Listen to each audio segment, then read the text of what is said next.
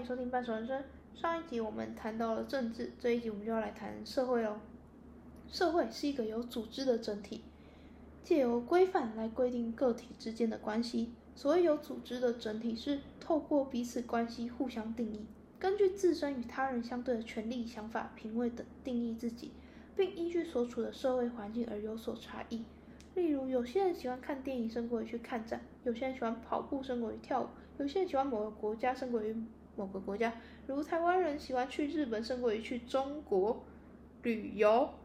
对，对，没错。原因就是因为社会环境的差异。但对于社会的定义呢，将会带出我们接下来要讨论的四个问题。第一个问题：为什么要进入社会？社会的定义认为个体并非各自分离，而是存在于社会之中。第二个问题：社会是否会控制其成员？社会存在规范，不论或多或少，都会对个体造成影响。第三个问题：社会能够阻止冲突吗？个体都会有自己的想法，但却未必相同，于是，在追求自我的利益中产生冲突。第四个问题：我们要逃离社会才能幸福吗？第四个问题呢？我们需需要先听到上面。三个问题的论述才会比较有清晰的方向可以思考。那让我们进入第一个问题吧：为什么要进入社会？亚里士多德认为，社会可使人实现自己的目的。所以，当人离开了城邦，代表他剥夺了他人性的完整。在政治学里，他说，许多城镇组合而成的社会群体达到了自给自足的程度。也可说，当它变得完整时，它就是个城邦。城邦是为了生存而存在，由此可知，城邦是自然事物的一部分。自然中只有人类是唯一拥有语言的动物。动物借着声音表达快乐或痛苦，但语言的存在表现出了有利与有害，因此表达了正义与不正义。有别于其他动物，人类的特殊在于我们有知觉善恶、对错等这类观念的其他能力。亚里士多德认为，社会使人成为人。但亚当·斯密同学有意见，哎，不是，社会不能只用自然的目的论来解释啊。人类是自人类是自私的，我们不会因为屠夫、酿酒者或面包师傅的善心获得晚餐，他们是为了获取自身的利益。我们不要祈求他们的仁慈，而是诉诸于他们的自私。他们只说对他们的好处，却不谈论我们的需要。亚当·斯密认为人都是自私的，是利己主义者。但康德却认为，人类与生俱来就有一种道德观。来听听看他怎么说。康德说，自然用来实现其禀赋之发展的手段，就是这些禀赋在社会中的对立性，而最终这种对立性会成为合乎社会法则秩序的原因。也就是说，人类有进入社会的倾向。而这种倾向却又与一种不断威胁社会分裂之持续反抗结合，也正因这种反抗唤醒人的力量，使他克服惰性，在臣民统治、占有等欲望的驱使下，发生了从野蛮迈向文化的第一步，因此才能品味得以形成发展，甚至建立出思考模式，将道德转化成一种实践原则。使社会从被迫的约定成为了道德的整体。对康德来说，道德在于把人当成目的。那么，道德是否是种社会控制成员的方式呢？在思考这个问题前，我们要先来到问题二：社会是否控制其成员？首先要先介绍的是对这题跃跃欲试的第一位哲学家涂尔干。他创造了社会事实的概念，指出社会是特殊对象。不同于自然事实、历史事实等各种事实，社会带有特殊形式事实，而人们不一定能够辨认出社会事实，因为我们通常不是在社会中找寻原因，而是在个体、国家、宗教上寻找。图尔干说：“当我履行身为兄弟、丈夫或公民的义务时，当我执行自己定下的承诺时，我便尽了法律和道德所规范的义务，即便这些义务符合我自身的情感。”内心也认同他们的实在性，但这实在性不可能是客观的，因为这不是我所创造的，而是透过教育所获得到的。有时我们连承担义务的细节都不懂，还需要去查询法典或询问有资格解释律法的人。如同宗教信仰与仪式，那些在你出生前就都已经存在着了，而你只是学会了它们。显然，这些行动、思考都独立于你的个体意识之外，甚至形成对个体的一种强迫的、强制的力量，不论你愿意与否。当然，若我出自于心中的认同，那就不容易感受到强制性，也就代表说它并非是强制这件事。但当我试图要抵抗，我便能立刻证实它的存在。图尔干觉得啊，社会不仅支配了成员关系，更把超越个体的束缚力施加在成员身上，使成员屈服于社会。黑格尔认为，即便如此，现代社会还是有充分的个人自由吧。我投亚当·斯密一票。黑格尔说，个体有隶属于社会组织的需求，可现代国家中，个人仅能有限参与国国家的公共事务。当国家不能一直提供这方面的需求，他便可以在同业工会中找到这类活动。黑格尔烦恼的可不是社会是否控制其成员，而是当成员形成了一股势力，如同组织。像工会、协会、同业工会、帮派等，这到底是对社会形成力量，还是形成危害？于是黑格尔说，这活动必须在国家高度监管下，否则会变得固步自封又排他性强烈，甚至会退步到可悲的阶级制度。布尔迪厄呢，则从家庭的角度来看社会。布尔迪厄指出，家庭在维持社会秩序与生产上都是关键角色，透过各种形式和世代传承。家庭是资本累积的绝佳场所。这边指的资本不单单是指经济资本，也就是财富，还有象征资本、威望跟社会资本、人脉。好，我们继续。家庭是为了传承，也透过传承才保存其整体性。透过户口名簿及身份登记，把家庭认同建构成社会中最强的感知原则且真实的单位之一。甚至公共观点会介入到我们对于家庭事务的观点中。我们最隐私的行为，同时也是公共行为。家庭表面看起来属于私人领域，但其实是政治性机制，是为国家服务，如同居住政策或家庭政策等。但不管是家庭或是国家，都是由人共同形成的啊，那势必一定会有冲突跟分歧嘛。所以我们要来到了问题三：社会能够阻止冲突吗？支持唱扬个人价值似乎是理所当然的事，但卡斯特却认为不该一昧的支持唱扬个人价值。社会只能以争取社会福利来捍卫个人自由，但保障社会福利并不能阻止社会的冲突。在他所著作的《唱扬个体价值的暧昧模糊》中所写道：“个体是群体的一份子，所以赋予了他们权利，不论是工作权、集体协议等的权利。”退休权益理所当然也包括了给付给年老劳动者的退休金。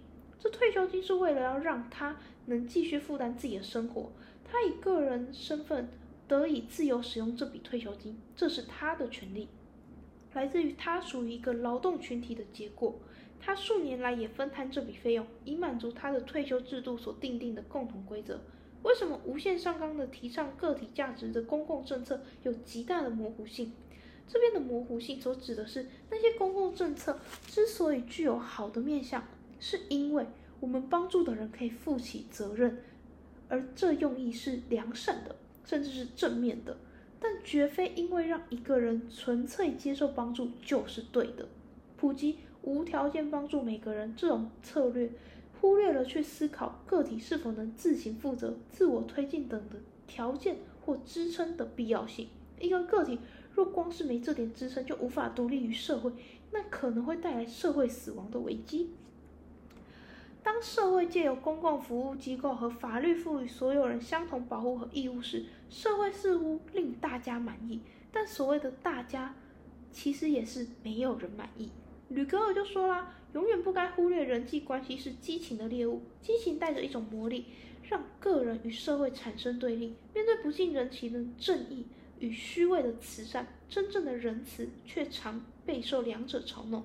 公共服务机构最终的意义是要透过服务来为人获得好处或增长，但没有人可以衡量制度对个人带来的好处。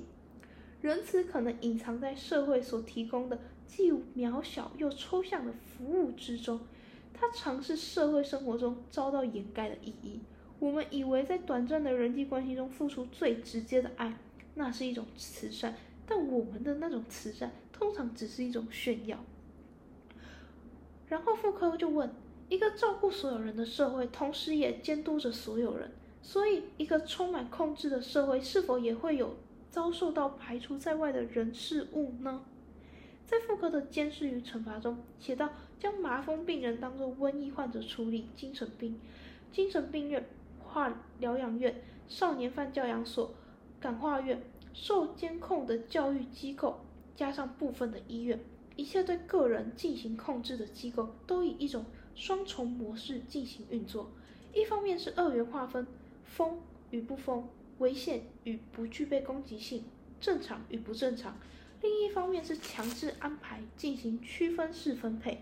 他是谁？他应该在哪里？具有什么特性？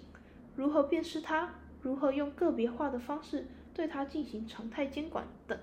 一方面，我们将麻风病人当作瘟疫患者，把个别化的规训手段运用在遭排斥者身上；另一方面，因普遍施行的规训控制，使得麻风病人被贴上标签，并对他启动一种排除机制。听到这，大家对于社会想必都有个模糊的想法或概念吧？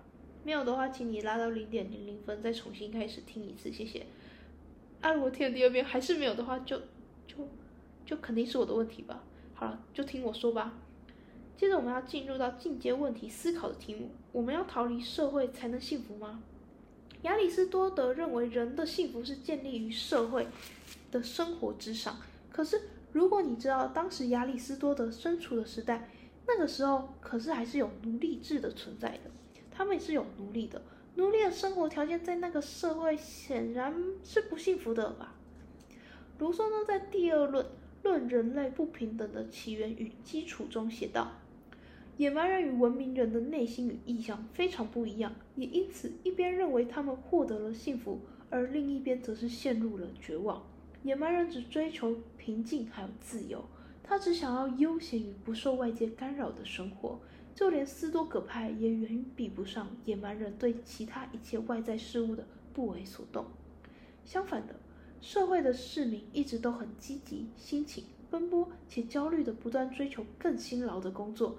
他们一直劳苦到死，甚至甘冒生命危险或是放弃生命以追求不朽。他们逢迎着那些自己厌恶的显贵与自己鄙视的富人，使尽全力就为了获取能为那些人服务的荣幸。他们骄傲地夸耀自己的卑贱，并夸耀那些人所给予的庇护，对自己的奴性洋洋得意，言谈之间轻视那些无法与他们分享同等荣耀的人。卢梭认为，社会造就了人的不幸，即便社会对人们的不幸提出了解药，如工作、权利，但这些不幸，如不满足、不平等，却是社会一手造成的。尼采呢，让这题目变得更为复杂。在快乐的科学中，尼采认为，成为自己是根据自己的标准来衡量自己，这在过去是不合时宜的。在过去，一个人无需服从，不用命令，这是一种惩罚。凡是对群体有损行为，不论是有意或无意为之，都会受到良心的谴责。对此，我们的观点现在已有极大的转变，我们变得是成为自己。莫里埃所创作的愤世嫉俗者似乎是逃离社会的一例子。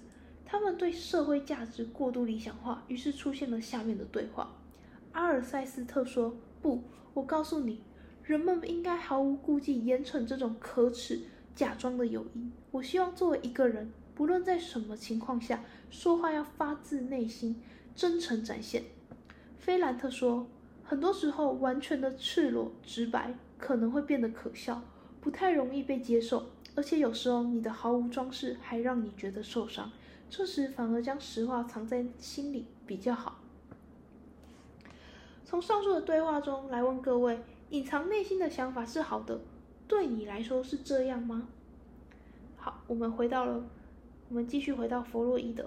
弗洛伊德解释，社会可能会助长某些幻想，因为它向我们展示出了一种理想的样貌。但却又不符合现实，于是出现了今天年轻人所受的教育，掩盖了性对他生命可能扮演的角色。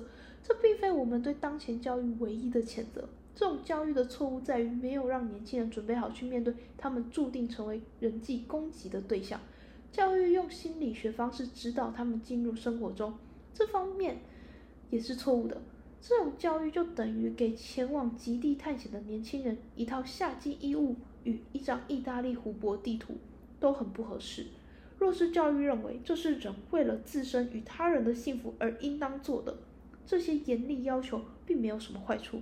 但是必须了解，事实并非如此。我们反而让年轻人相信，其他人都遵守了这些道德训示，也都是良善的。人们因而要求年轻人也变成这样的人，是合理的。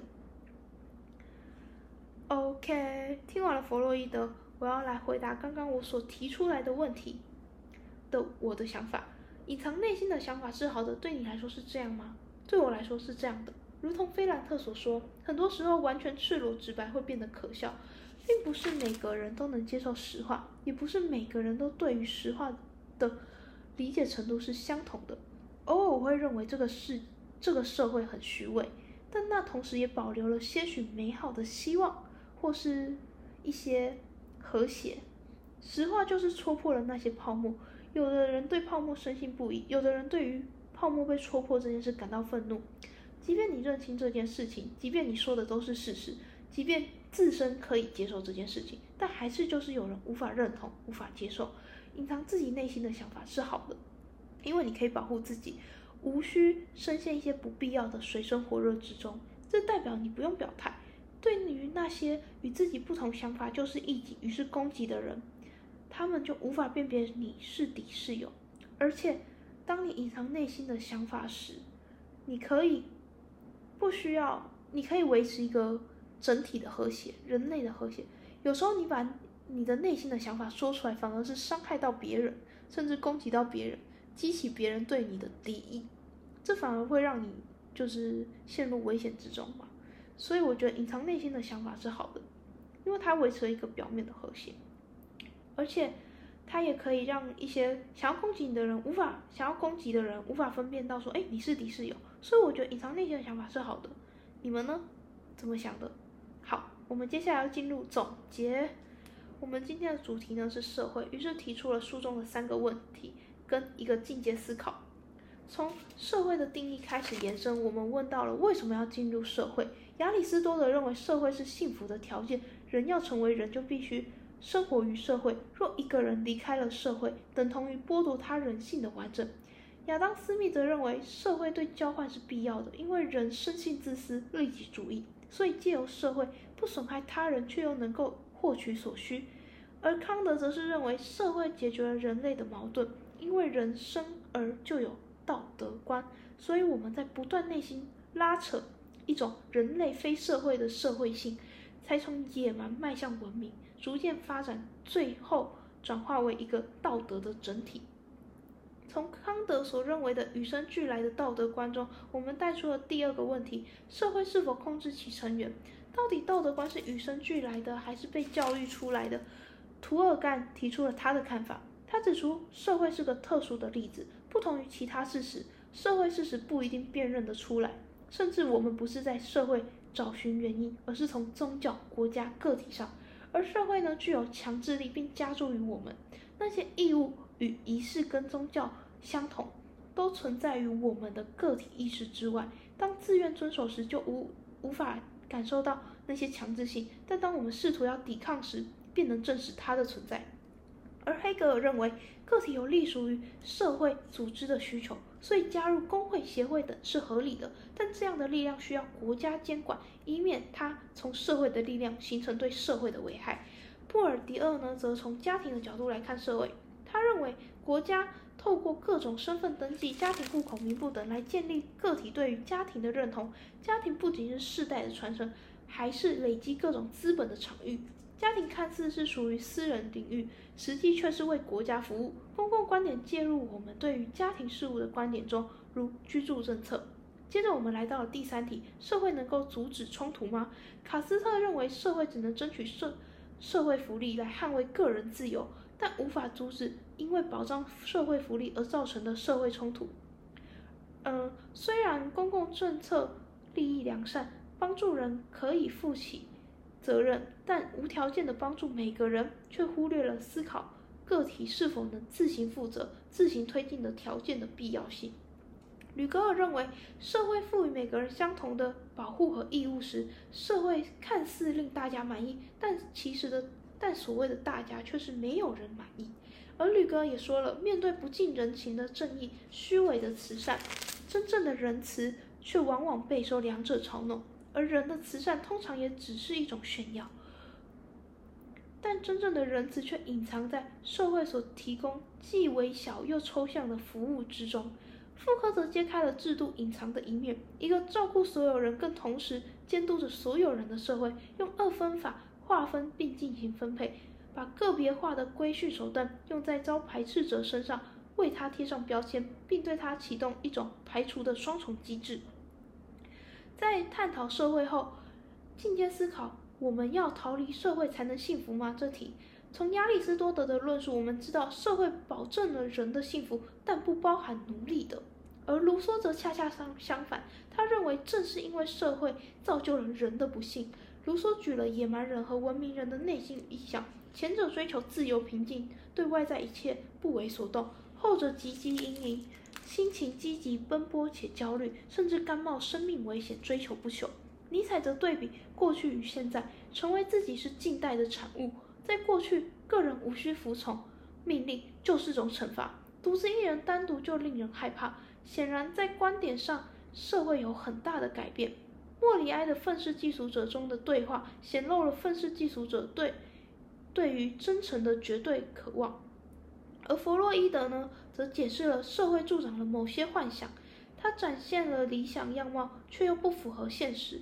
他教育，但却教育着这种不切实际。并要求受教育者成为这样的人。他认为，好的教育是让孩子面对人际关系暴力的一面。但即便如此，这样的好的教育还是无法保证幸福。我做完总结了，下一集呢，我们会讲到交换。那就这样吧，拜拜。